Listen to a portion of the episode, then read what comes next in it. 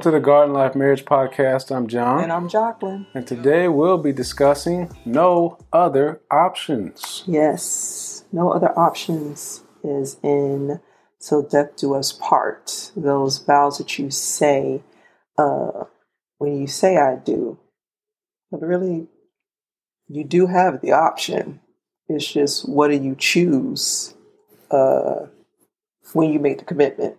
So, um, I think initially on the wedding day, there is that fantasy of, you know, of course this is going to work forever without some, without anyone really talking about, okay, there is a challenge uh, in being committed because there are going to be times when um, there is there seems to be disconnect with with the partner. Mm-hmm. and there can be a challenge in staying committed especially if you sense a disconnect and or your partner isn't as committed to working it out with you you know? So yeah, it definitely takes two.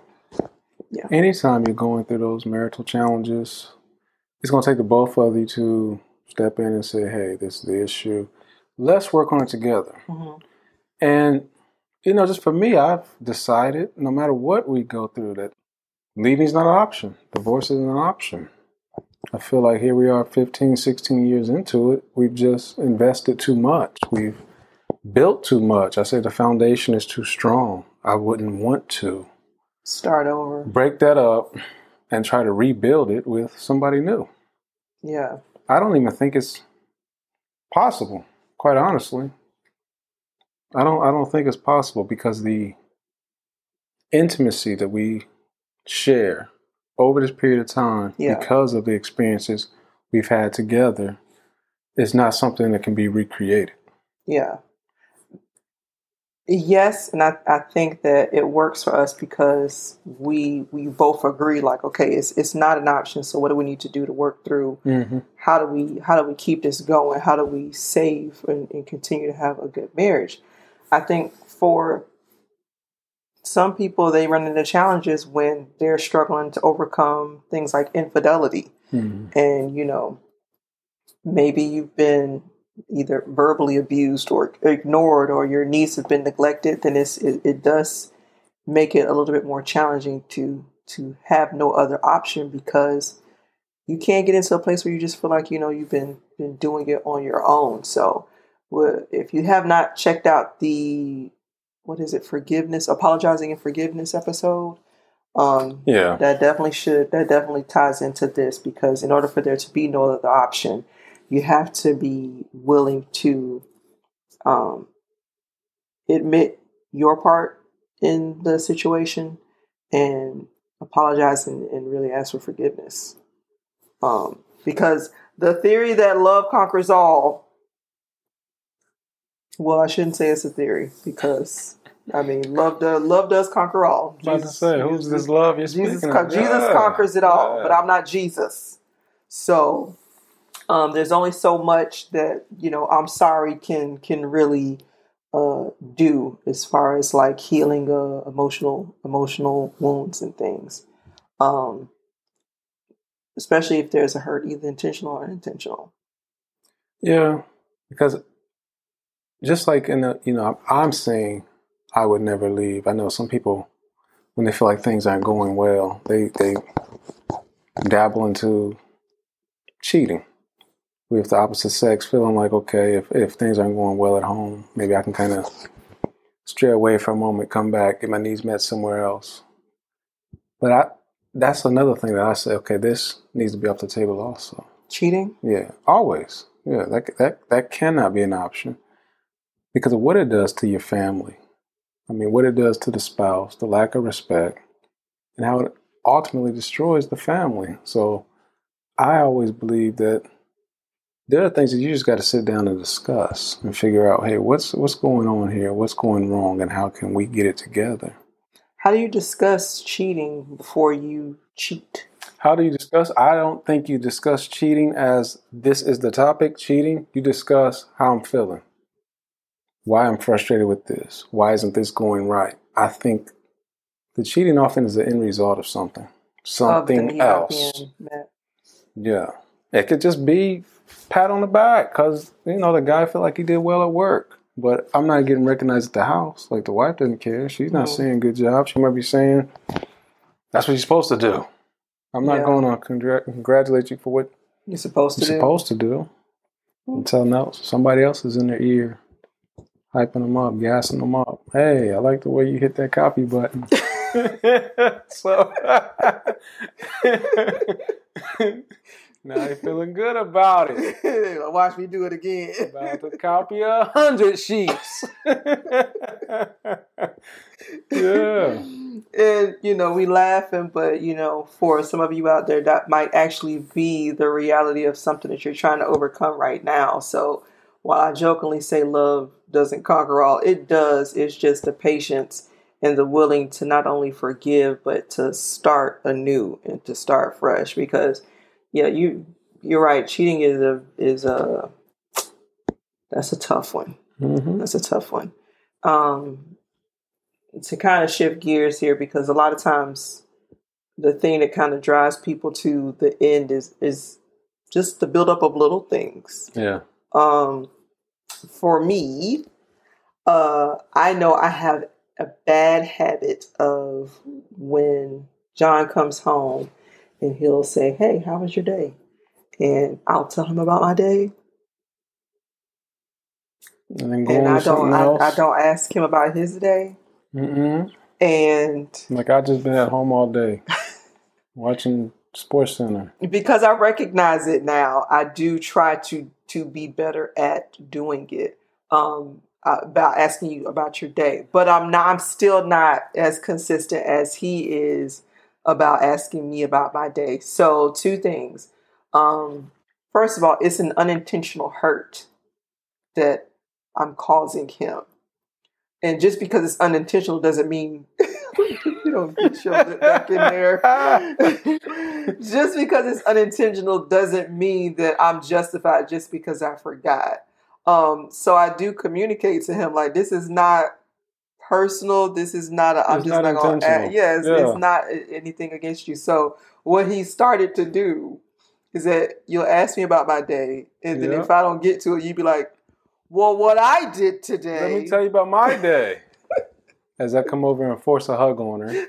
yeah, because I, I like I like getting a hug when I come home. How you doing? How was your day? Give me a hug. Yeah.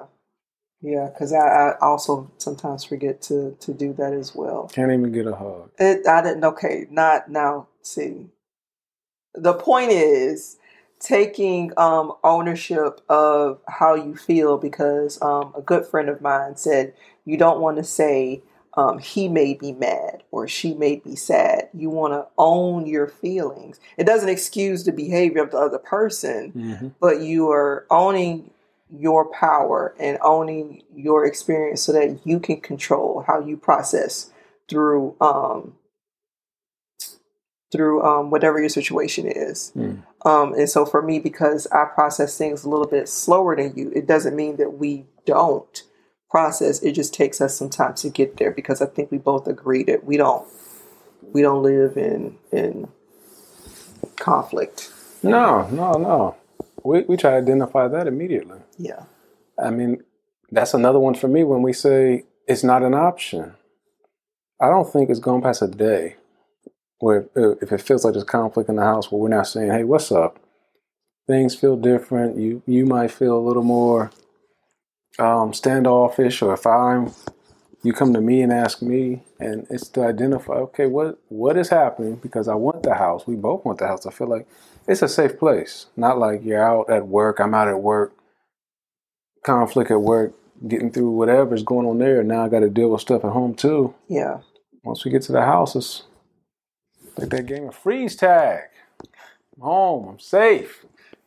Nothing's happening here. And I think you do a great job at um, identifying when there's conflict because sometimes I can be in denial, like, no, no, I'm fine, I'm fine. And you're like, you're not fine. I know that's not a truth you're telling me.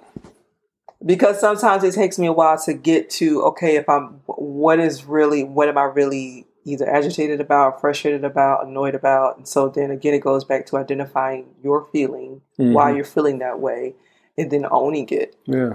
And so I think for some people they don't want to own that hey you hurt my feelings or hey you know i'm i'm upset so then it's it's more difficult to get to that place of you know living in peace yeah because the conflict acts as a false sense of, of self-protection yeah yeah i yeah. can see that i can see that yeah but i mean at the end of the day there is no other option no yeah not for us not for us We've decided to stay together That's until right. uh, what, what you say? We're going out like the Notebook, huh? Yes, we are. Except we're gonna have all of our faculties. Oh, well, you you okay, try to bring okay. another woman here, we about to be sister wives, mm. okay? Because I'm mm. not I'm not starting over again.